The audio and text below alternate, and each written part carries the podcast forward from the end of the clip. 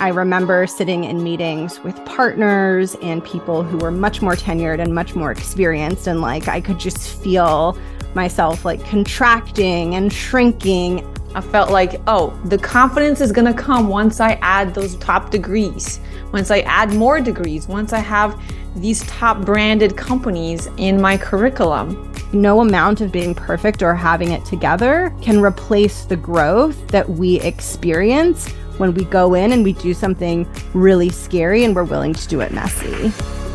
Welcome to the Art of Speaking Up, a podcast that helps professional women access the limitless potential that lies within them. I'm your host, Jessica Guzik and my mission is to help you find that spark inside you that has the power to transform your career in ways you may not have thought possible. I'm so excited that you're here. And now, on to the show.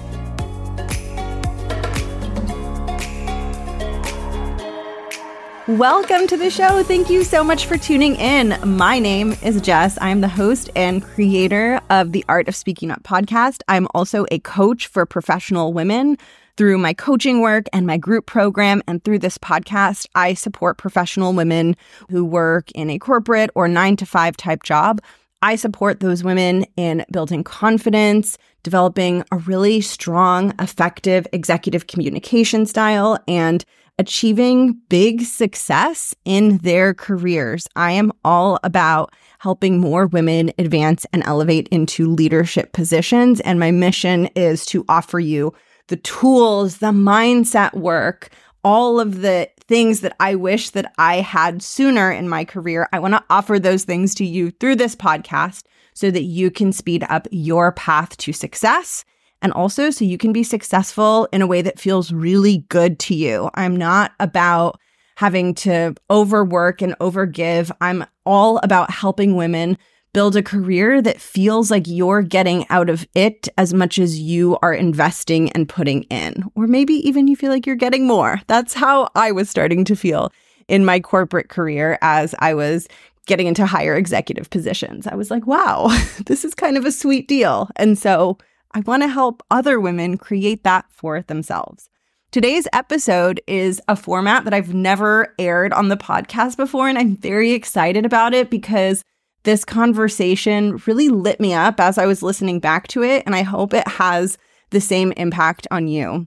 So, this is an interview of me that was done by a fellow podcast host. Her name is Ivna Curi. Ivna Curi is the host of the Speak Your Mind Unapologetically podcast. And you're probably already realizing why she and I might be very compatible. But she is the CEO and founder of assertiveway.com. She is a public speaker and a corporate workshop facilitator. And so much of her work is focused on assertive communication. And she and I share a lot of similar philosophies on assertive communication. We both believe that you can be very direct, very assertive, very effective, but also in a way that's collaborative and persuasive and that feels good to you and to your audience. She and I are really both all about finding your voice, finding that strong leadership voice, but in a way that feels in integrity with who you are and your values. I love this conversation so much because Ivna and I both had nine to five careers prior to doing our podcasts and running our businesses full time. And we both went on our own journey of building confidence and finding our voice and struggling with the fears and the doubts and the insecurities. So we got to talk about that and talk about our respective journeys and what we've learned and what really helped us find our voice and click into our own leadership style in our careers. We talk a lot about some of the internal mindset obstacles that get in the way of having an effective voice and being an effective, impactful leader. So we talk about things like overthinking and experiencing pressure to sound really smart to the people around you or feeling like you need to have all the answers. And the essence of this conversation is really us talking about how the shift away from those things and towards goals like being more courageous, stepping into leadership, being willing to be vulnerable, being willing to do it messy we talk about how those scarier, more vulnerable things are actually the real path to impact and success. It's not about doing it perfect. It's not about having all the answers. It's not about being the smartest person in the room. It's about embracing the scariness, embracing the unknown, and being willing to step up as a bold, confident, courageous leader who isn't afraid to dive in, get messy, roll your sleeves up, and figure it out. When you have that courage and that willingness to do it a little messy and be imperfect, the irony is, well, I, actually, the cool thing is your impact is so much bigger than the impact you have when you're trying to do it perfectly and be perfect and have all of the answers. That is why I love this conversation because I hope it frees you to see that you already have the skills and the gifts and the talents that you need to be a confident, capable leader. And with that, I'm going to cut into this conversation. And I definitely recommend checking out Ivna's podcast, Speak Your Mind Unapologetically. It is filled with episodes all about finding your voice, finding that assertive communication style, and really succeeding in your corporate career. I think you're going to love it. This conversation will give you a taste for the vibe on her show.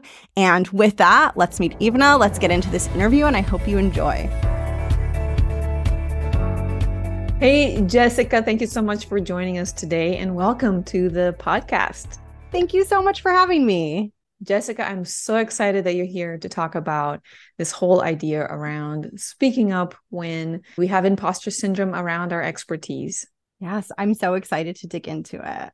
So, one of the things that you mentioned is around having the courage to speak before you're an expert. Can you share a little bit more about this? And even in terms of your own experience, I'd love to know if this ever happened to you and if it ever came up, and how did you find your own courage and how do you do so with the people that you've interviewed, but also clients. Yes, a hundred percent. Well, it really did start with my experience where my first nine to five job was at McKinsey, and I came in as a consultant. And I had come from law school. So I did not have the traditional background that most consultants have. And I felt very aware of that. And I felt very different. I think that definitely contributed to my imposter syndrome. And I remember sitting in meetings with partners and people who were much more tenured and much more experienced. And like I could just feel myself like contracting and shrinking. And it felt so hard to be part of the conversation. And there were so many reasons why. But one of the big reasons that I experience and that I see so many women in my community experience is this feeling that they know so much more than me and they have all this knowledge. So, number one, what could I possibly contribute? They already know everything. They're so smart. They're so experienced. Like, what would I say? And number two, I'm going to embarrass myself because I'm not able to follow 100% of the conversation. And so naturally, then it makes a lot of sense that we might get quiet and we might feel like we're just there to listen. And so much of my work is about helping people build the confidence to participate. And I'm sure we'll talk a lot about this, but I think we overestimate how important subject matter expertise is when it comes to making an impact. And something that I will often share with people is a, a CEO of a company has actually very little deep subject matter expertise in all of the things that are happening in the company because there's so much happening and they're at this very high altitude and yet they have to constantly make decisions. And they're not making decisions because they're going around to their thousands of employees and learning what each person does. So, how is it? How are they able to run the company? And it's because they have that muscle of, okay, I don't know everything, but I'm going to figure out exactly what I need to know. And I'm here to help. I'm here to make decisions. I'm here to make an impact. They're going to gather the information they need to do that and become part of the conversation. And that's really the muscle that I try to help people build is like, okay, if the CEO replaced you in this meeting and they didn't know much about all this, do you think they would come up with something to say? And my clients will always say, yeah, of course. And I'll say, but how? But they don't know more than you. And then they kind of realize that there's like this identity shift that they can start to build within themselves to help them let go of, I need to have all the answers and know everything to be valuable in this conversation. Yeah. And you're you're absolutely right. The especially in the beginning of the career, we worry so much about our expertise, but as you move up, it becomes less important and there are so many other different skill sets that come in now i actually did not properly introduce you you have amazing degrees, amazing start to your career. You've done so many things, and yet you still worried about, oh, I'm not an expert. For the audience to understand here, she has a, a, BA economics with honors from the University of Pennsylvania, top university. And she has a doctor of law, JD, from Columbia Law School. And McKinsey is not easy to get into. It's a pretty hard consulting company to get into. So generally a lot of people feel pretty confident once they have those things working for them but still you had that concern you had that worry am i delivering enough expertise you had some imposter and so this can happen to anyone and it really is a very natural feeling that we might have when we don't yet, at the beginning of your career, you didn't have yet that perspective of, okay, what does it mean to be a CEO? Are they operating in the same way? Is expertise necessary for them? So we might not know until we reach a certain point in our career. So I love that you said that ah. because just having that knowledge really helps us not even need the courage because we know that our value is not just in our expertise. Oh my gosh, yes. It's funny that you pointed that out because I never thought about it that way, like that perspective that you're bringing of my degrees and all that. And I experienced so much imposter syndrome to the point where that was the reason I started my podcast because it was such a big obstacle for me. And as I started to get through it and build confidence and find my voice, I was like, are other women experiencing this? Because this was so hard for me. And that's such a good point. And I think it's helpful to emphasize that the degrees and the certifications and the skills and all of these things they often don't solve the core issue, which is more of an internal issue, right? I think about it as like it's trying to fill a leaky bucket. So if the bucket has a hole, we can keep adding water, we can keep getting degrees, we can keep learning things, but it's going to be really hard for the bucket to stay full. So we have to get better at plugging the hole and finding ways to fill the bucket rather than just like adding more and more water. That's exactly true because that's exactly what I did as well. I felt like, oh, the confidence is going to come once I add those top degrees, once I add more degrees, once I have these top branded companies in my curriculum. And as we've experienced, if I experienced, as you have experienced, that's not the case. It actually doesn't answer, doesn't solve the problem.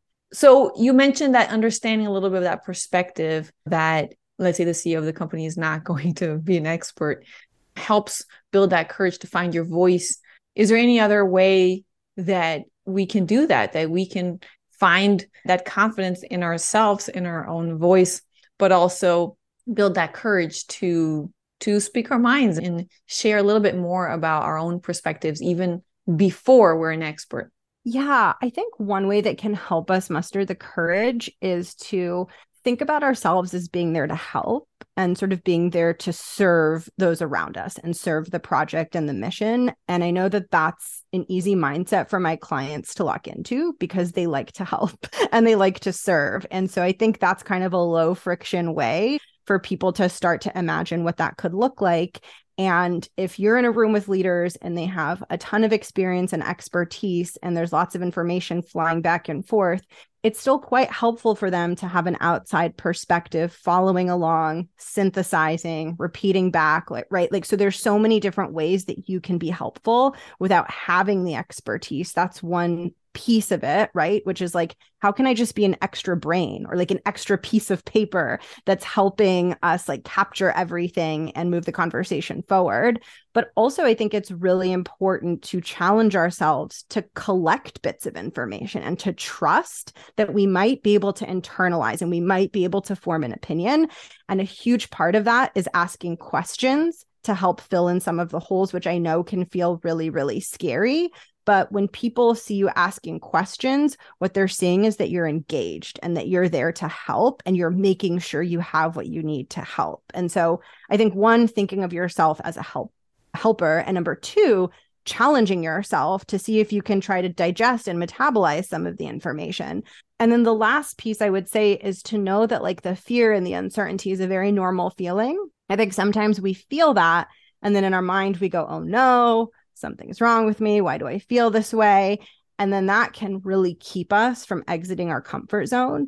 But when we realize, oh, this is normal, this is happening because I'm stepping up into a spotlight, I'm playing big, right? Like I'm pushing my thinking and my leadership. Of course, I feel uncomfortable. Then I think it gives us a little more space to not allow that discomfort to fully dictate our decision.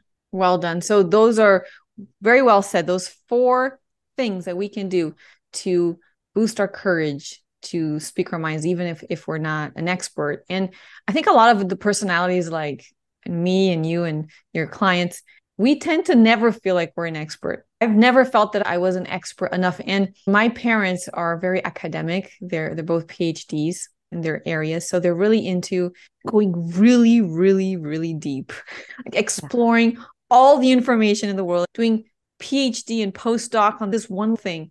And it took me a while to realize that it, it, if I did that, I would never be able to actually engage in business because you go so deep into one thing that you don't have the breadth to look into other areas. That's not productive either. So that service mindset, which is there's something right now that you can share that's going to add value.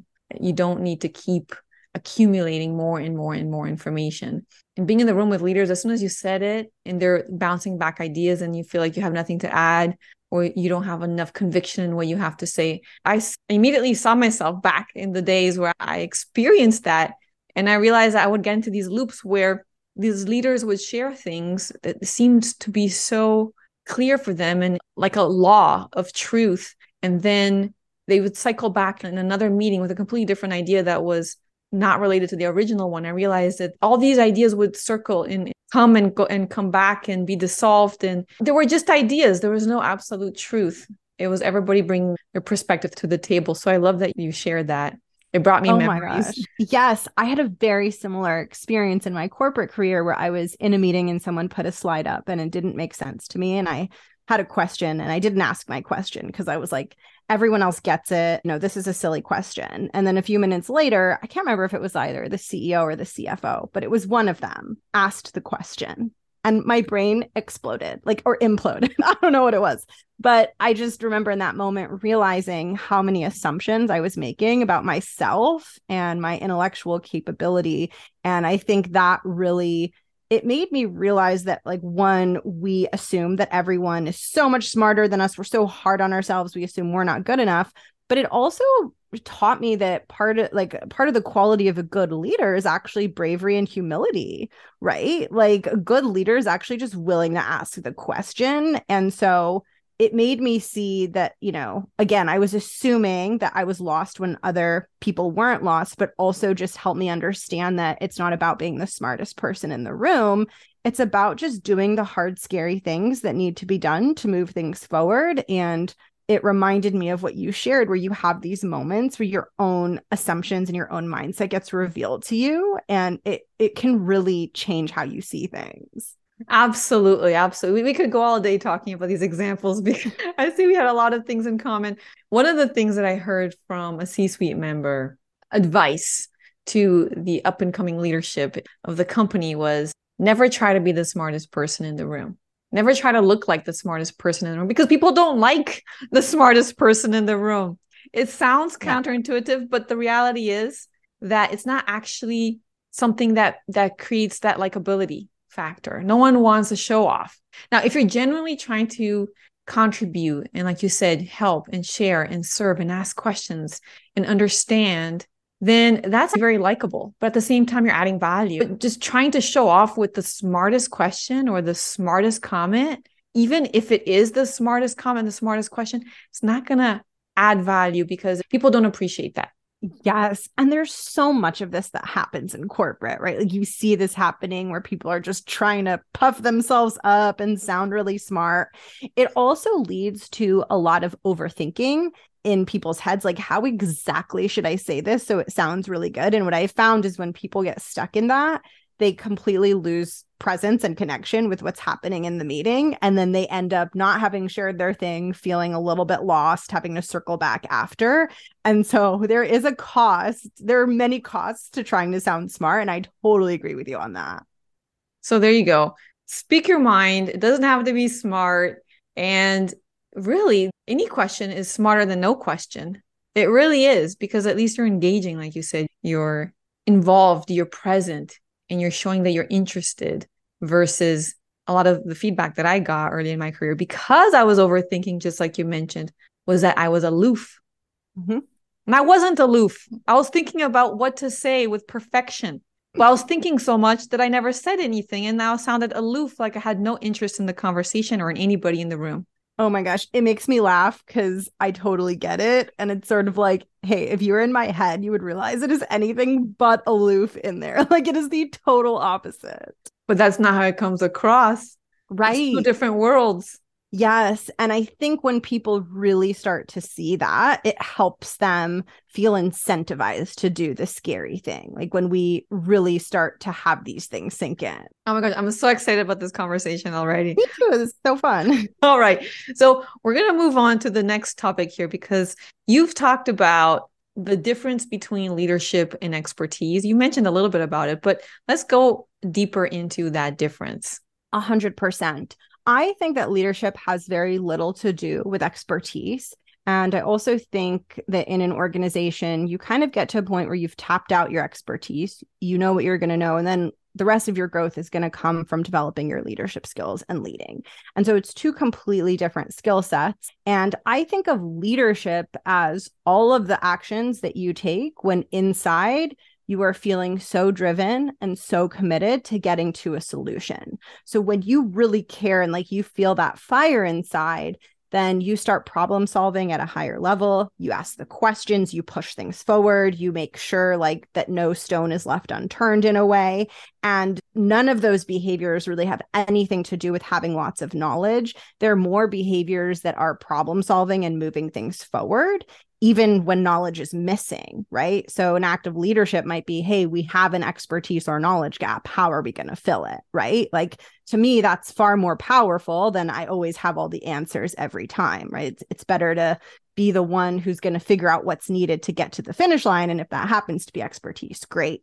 And I find that expertise can feel more comfortable, like a cozy little blanket that we can lean on and that leadership can feel scarier because we're venturing into the unknown and we are taking up a little bit more space. And so what I find is people often like to lean on expertise and they want their effectiveness to come from that and they want to gain more and more of it and they don't realize that the rest of their growth is going to come from developing their leadership skills and that they actually have to stop developing their expertise. They have enough expertise. And I've never ever seen someone ever who succeeded in reaching the level of expertise they desired and their brain stopped telling them they needed to know more. Like I've only ever seen it be a bottomless pit. I've never seen someone be like, "Well, I did all the things and learned all the things and know all the things and now I can relax." If if anyone has an example of that, I want to see it because I have not come across it yet. I experienced that. And I have to check in with myself every single time. Let's say when I'm preparing to do a podcast and convey my knowledge and expertise, if I'm not really intentional and say, hey, Ivna, you're going to only spend this amount of time researching or preparing your ideas or refining this. Because if I don't give myself a limit, I will spend the whole year, probably 10 years, researching and still not feeling like I know enough. What's funny is that I try to be so comprehensive around my maybe it's my background. I studied engineering. Maybe I tend to be so comprehensive that people actually don't even understand or relate to what I'm saying anymore. I had to pare it down. And the leadership is is realizing that, like you said, we don't actually need to find all the answers. If we have a problem, we can hire someone who actually has the answer or who can help sort out those problems. So I think that's fantastic having that distinction and focusing on leadership, which is that intention, like you said, to problem solve and to and to push forward yeah. a goal or whatever that is, is way more effective and important and positively seen than an expert. We're not an expert economy anymore. I don't think so. I think we're in I think leadership is really the the key word here. A hundred percent. And I think a lot of times, like when you are acting as a leader, it can feel quite messy because you have to experiment with getting a project off the ground or moving something forward without knowing exactly how it's going to run. You kind of have to be willing to start and let some of the frictions come to the surface and redo your timeline and realize you included the wrong stakeholders, right? And I think that's a really good example of wanting to get everything right and have everything ready before you go And I think when you're willing to mess it up a little bit for the sake of getting it moving and you know how to fix it as you go, again, you step into more effective leadership and your execution becomes more powerful. But it can feel really messy and really uncomfortable, especially for those of us who are perfectionists, like type A. We don't like that. And so there is a little bit of unlearning and learning to be in the discomfort of showing up messy for the sake of beginning to move something forward and trusting that as you're moving it forward, you're going to course correct and get it to where it needs to be. Hmm, that's interesting. So you're saying that whole saying around fail fast and pivot, very common in entrepreneurship world where it's acceptable to fail, to make experiments, to try things out so that you can accelerate learning and move quicker to your goal. But then that ego issue that has to be managed because you know that there will be imperfections, like you said, in the process to achieve that outcome quicker and better. But when we're pursuing expertise, it doesn't give a lot of wiggle room to to fail, to experiment. It's black or white. There's no real flexibility there. So yeah, I can see how even if it's a little bit messy, getting to the outcome, but that leadership concept is so much lighter and more productive. Yeah, a hundred percent. And I think that we forget just how messy of an action high level executives and leaders have to take because on the surface, they seem like they know exactly what they're doing, calm, cool, and collected but I've I did a lot of work that was facing the C-suite and going up to the board and I very much saw that there's a lot of bets that get made, right? Big unknowns, big decisions, and they don't always know how it's going to turn out and they have to be willing to pick a direction and commit to it. And I think earlier in our careers we don't get as much exposure to that. We get things that are a bit more straightforward. We show up, we get it done. There's not that many unknowns. And so it can feel really scary then when people are in a phase where they're faced with more of those unknowns and there's more of a leadership responsibility. And sometimes they feel overwhelmed or like they're doing it wrong but they're not doing it wrong. It's just the nature of their role is changing and the percentage of fails and mistakes is going to get higher. That's part of the role. I mean, executives and CEOs mess things up all the time. I think we just don't register. Like if we see a headline about a company failing or imploding, there is a human that like made a decision that led to that. But I think we forget that and we think that like these fancy experienced leaders are so smart and so perfect and we're the ones who feel like a mess yeah they're a mess as well oh yes totally and it's part of it and actually i think the willingness to make a choice that doesn't result in the outcome you want is a prerequisite. If you don't have an appetite to hold some risk and some uncertainty, it's hard to expand into broader responsibility because you'll have to make decisions that involve unknowns. And you know you'll gather as much information as you possibly can but in the end of the day you will have to make choices. And i think when people realize that that's normal and that's part of it then they stop internalizing it as like i'm just not smart enough or i can't handle this role. Hmm. yeah so essentially for these leadership roles especially senior leadership taking risks is a, is a way of life. And taking risks like you said when there's lack of clarity around what is the right decision? And no matter how many experts you hire it's not going to be enough. The the risk is going to have to be taken. Someone is going to have to stand firmly around that decision. And everybody else in your organization maybe on the more junior level is going to like you said think that's the direction that's very thoughtfully thought through and considered when it's not. So it's really important for us to know that early on in our career so that we don't look at these C suite members like gods who absolutely know what they're doing and will never make a mistake and have all the knowledge in the world. And back when I worked at mm-hmm. McKinsey, there were certain instances where we were hired by leadership to give them that security layer of well mckinsey also backs this decision right? And the reason that was needed because of how unknown it was. It doesn't mean it's going to work out every single time. And i think exactly what you're saying like we assume that's the truth and it's the one way.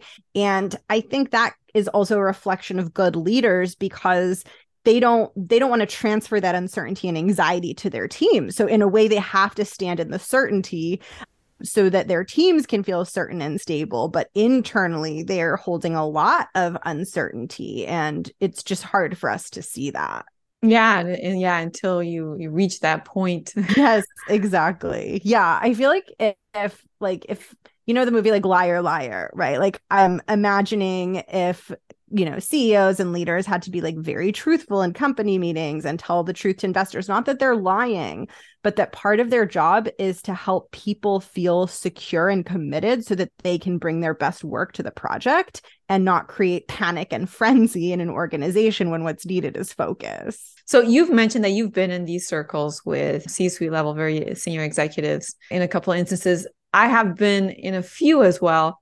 And like you said, what I noticed is that the vibe was very different when they were amongst themselves, um, but the conversation would flow in such a different way. They were way more human in those small meetings than in front of the team when they, they put on their fancy fancy clothes and sounded super professional in every single word very different very different in reality, but we don't see it. And then you talked about building self confidence, especially if you don't feel like you're an expert. So, what are some of the ideas and tips there? Yeah, I always like to think about self confidence as being the willingness to do courageous things, take bold action, even when you're feeling imperfect and messy. So, a lot of people think about it the opposite. They think, I'm going to get myself to a place where I feel so smart and so amazing. And then I'm going to be confident. And then I'm going to show up really big in my career. And for me, I think that that's a very fragile form of confidence. And for me, it's much more like, okay, I'm good at some things, I'm bad at some things, I'm imperfect, I'm flawed, I'm messy, I'm human, but I'm willing to show up and give this my best and take risks and step into the spotlight even when it feels scary. And to me, that is what builds confidence, right? It's not being perfect or feeling amazing all the time, but it's being willing to navigate the scary action before you feel ready. And the more you do that, the more you start to feel so strong inside because you realize that you can do really hard things. And I find that much more satisfying than being perfect and always getting it right. It I mean, that feels good for a little bit, but it doesn't build any lasting, deep seated confidence. For me, it's more like, oh, I was not good at that. And I was just willing to like show up and give it my all and make myself vulnerable. And so that's how I think about it. And then it also removes the pressure because then it's just about being committed and like being the person who's willing to make the thing happen, whatever the thing is, as opposed to being the most skilled or the best or as opposed to like being flawless. Oh, yeah. And you said a few words that I have a very strong opinion about. I never liked the do your best conversation. Oh, I'm just going to do my best. I'm going to do my best. If I ever told myself, I'm just going to do my best, I would be working 24 7 for years in order to get to that perfection level. I don't even know what doing the best means because we're never really operating at our best. Mm-hmm. So I, I don't even like the doing our best. But what you said was commitment. And I love commitment and courage. You said those two things commitment and courage it's so powerful and so important. And I completely agree with you. I never had a surge of confidence by thinking about it. Never happened. Yeah. Maybe calls a friend and they give me a pep talk. And in the moment, I might feel more confident. But the real confidence really comes from, like you said, having the courage to go there and do it, to speak up, to externalize our ideas or thoughts, and see what happens isn't it all messy anyways up at the top? Why not be messy at the bottom a little bit and yeah. learn in the process? Now i would love to know from you when have you built your confidence through courage or experimentation or doing those things? How has that worked for you personally? So many examples. I think a really really big one. Well there's two, I guess. Coming into McKinsey with a law background, that was definitely, I mean, I didn't have what was needed. And I remember for, that interview process, I was competing against people in business school who spend hours and hours preparing for these case interviews to get a job at McKinsey. And I had literally just learned about that like two weeks before. Right. So I was like major wow, underdog status. Yeah. And I kind of had this realization as I was prepping. I was like, if I try to read all the books and mem- memorize the frameworks and do it the way that the people who have had 18 months to do it are doing it, this is not going to work. So I have to find another way to do this. And I thought to myself, okay, why don't I just lean on my natural problem solving, find what makes sense, extract that, and trust that it'll be enough? And that didn't feel good. It didn't feel good to be like, okay, I'm probably missing 60% of what I need, but it's what set me up to not get into a crazy perfectionist loop, right? Where I'm trying to catch up on all these things and I feel so behind. Like it was the only way I was going to be able to move forward. And so I think that was an example where I was willing to be really messy, not have it all together. And I remember I had to keep reminding myself, like, Jess, like, you're smart. You majored in econ. You know, I had to really walk myself through that. And I would say another example equally powerful is when I started my podcast. I was so shy. I mean, if you look in my early catalog, I sound like a different human. It's wild. But I was terrified and I was scared and I didn't sound confident and I didn't sound like an expert. And I published it anyway. And it was very uncomfortable. But in both of those situations, I'm so thankful that I was willing to like feel very vulnerable, very unprepared, very messy because I grew so much in the process. And there's nothing that can replace that. Like, no amount of being perfect or having it together can replace the growth that we experience when we go in and we do something really scary and we're willing to do it messy. Jessica, I I have no idea how I haven't found you earlier. I feel like we've had such similar experiences in different ways my McKinsey interview did not go as well because I did exactly what you discovered that you shouldn't be doing. I started reading all those books and I panicked during the interviews, especially when they give us a little bit of time to think over the framework and everything. I started flipping the book in my mind and all the frameworks and trying to find the one that best fit. And knowing that my background is problem solving i studied in a really difficult engineering school yet i let that go. I did not embrace my natural problem solving like you did mm-hmm. and i panicked. I panicked completely did not make it. And so very impressive that that worked for you especially coming from law. I imagine it's very different but still you're a very smart lady. And and yeah the podcast situation as well is it's actually horrifying to look at my past podcast interviews videos it's horrifying but i haven't deleted them even though they're ter- they're horrendous. What what episode are you on right now? I'm now in the 250s, which is wild. Wow, 250. That's so I'm sure you've changed tons from that very first episode to the 250. Yes, so much. And yeah, sometimes I get that feeling too of like, oh, I wish that wasn't out there. But then I think about how brave it was and how cool it is to be willing to do that. And I think that's so much cooler than being willing to have everyone watch you be amazing at something. Even though I think we all can enjoy that and appreciate that, there's something really special about being willing to do it messy and also in this case in the public eye where people can see it that adds a whole other layer it it builds so much resilience. It absolutely does. It, I don't know how long it took you to embrace the public eye, but it took me a while. Same. Yeah. Probably at least two years, but maybe even more. But definitely like a decent chunk of time. Like we're not talking a week or or like m- weeks or months time. This is interesting for the audience to hear because both of us, me, it took probably around two years as well. Fear of judgment of the people from my network, from business school. Yeah, I was one of those MBAs that you were talking about from from my undergrad school, from the companies that I worked at. I, I was thinking, wow, these people have these big titles, and now I'm starting from scratch. They're gonna think, what is this girl doing? She's crazy. That's not a profession. Yeah. So it was scary. It was incredibly scary. Yet, like you said, the self confidence didn't come from thinking about it, I actually remember having to push myself a couple of times to say, you know what, I'm just going to post this one time, this one little thing on LinkedIn, and I'm going to spend one week not looking at LinkedIn. I'm going to ignore it exists.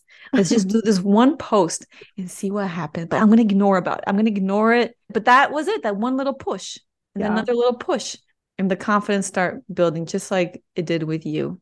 Totally. It's so wild to think about how it comes as a side effect. Like, even if you're feeling awful when you do those things, they're building something within you. And I think LinkedIn is particularly scary because so many of our colleagues are on there and they know a different side of us, a different identity. So it can feel very revealing. I remember when I first launched my podcast, I put a post up for an episode and my boss liked it. Like I saw a like from my boss.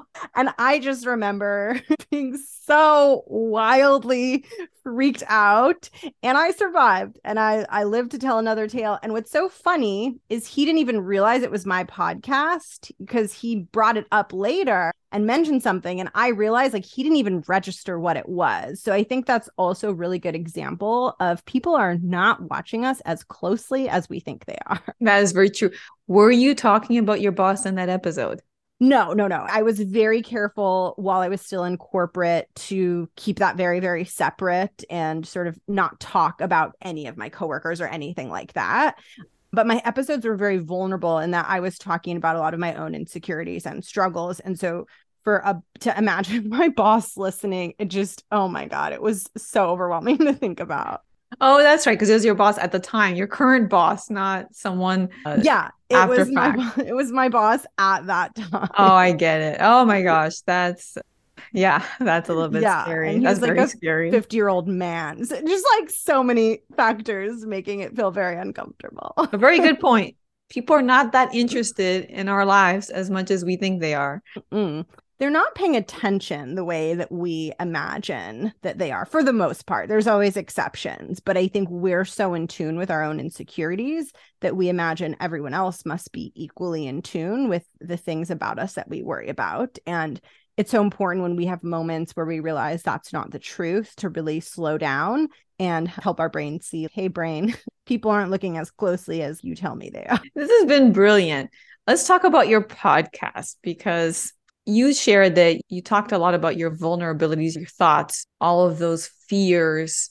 And i'm a passive person a passive passive aggressive and people pleaser by nature. That's my tendencies and so there are certain thought patterns associated with that kind of way of being. Obviously, we can change all of that, but there is a significant thought pattern. Like you said, sometimes we don't feel like we deserve to share something or eh, that we have enough to offer to actually make it worth the other person's time.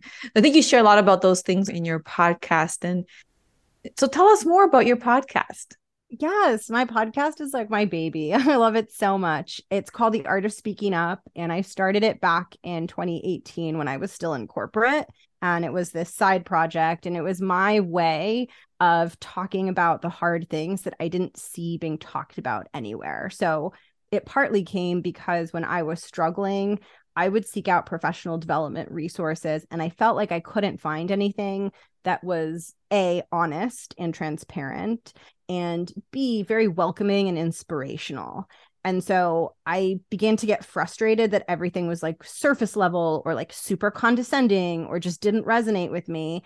And I finally realized I should stop complaining about it not existing and just create it. And so my podcast was my way of talking about the hard, sometimes taboo things that don't get talked about when we're struggling in our careers or in the workplace. And also, I really wanted to inspire women to believe in themselves and reach for more because we need more women in leadership positions. And if we want to make that happen, part of what we have to do is help women believe in themselves because there's so many women out there who are very talented and very capable.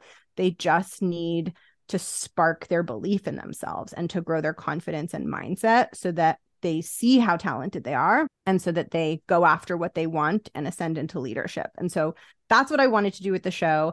I've been doing it since 2018. It started as an interview show, it evolved into a solo show. It'll probably continue to evolve, but I absolutely love it. And I'll probably be doing it for a very long time. Oh, so exciting. So there you go listeners, you know where to find Jessica and her thoughts, her deep thoughts and inspirational thoughts about the art of speaking up. Where else can the listeners find you, Jessica? They can find me on Instagram at the art of speaking up. So, same as the podcast. And I'm starting to have a little bit of a presence on LinkedIn, and it's just Jessica Guzik, and you can probably find me on there. Wonderful. Well, this has been an inspiring conversation. I feel like we've had such similar experiences and paths. It's so relatable. It's so fun to talk to someone like you. Well, I had so much fun. Your questions were so good. And I agree. I feel like we have, we're discovering in real time that we have a lot in common. Yes, absolutely. Well, thank you once more for being vulnerable and sharing your tips and ideas and thoughts and experiences around expertise, speaking up, and leadership. Oh, thank you so much for having me. Thank you so much for tuning into this episode. This was the first one I've shared of me being interviewed. I would love to hear what you think, so please feel free to shoot me a message and let me know. You can DM me on Instagram at The Art of Speaking Up. And most importantly, check out Ivna's work. You will probably love her podcast and find so many useful topics and episodes in there. It is called Speak Your Mind Unapologetically. I'm going to link it in the show notes. And I'm also going to link Ivna's LinkedIn as well as her website. She does public speaking, she does custom corporate workshops. So if you're feeling the pull and if you're feeling like her perspective is resonating, check out her work. Thank you so much for being here. I appreciate you so much. Thank you for making it to the end, and I'll talk to you soon. Bye.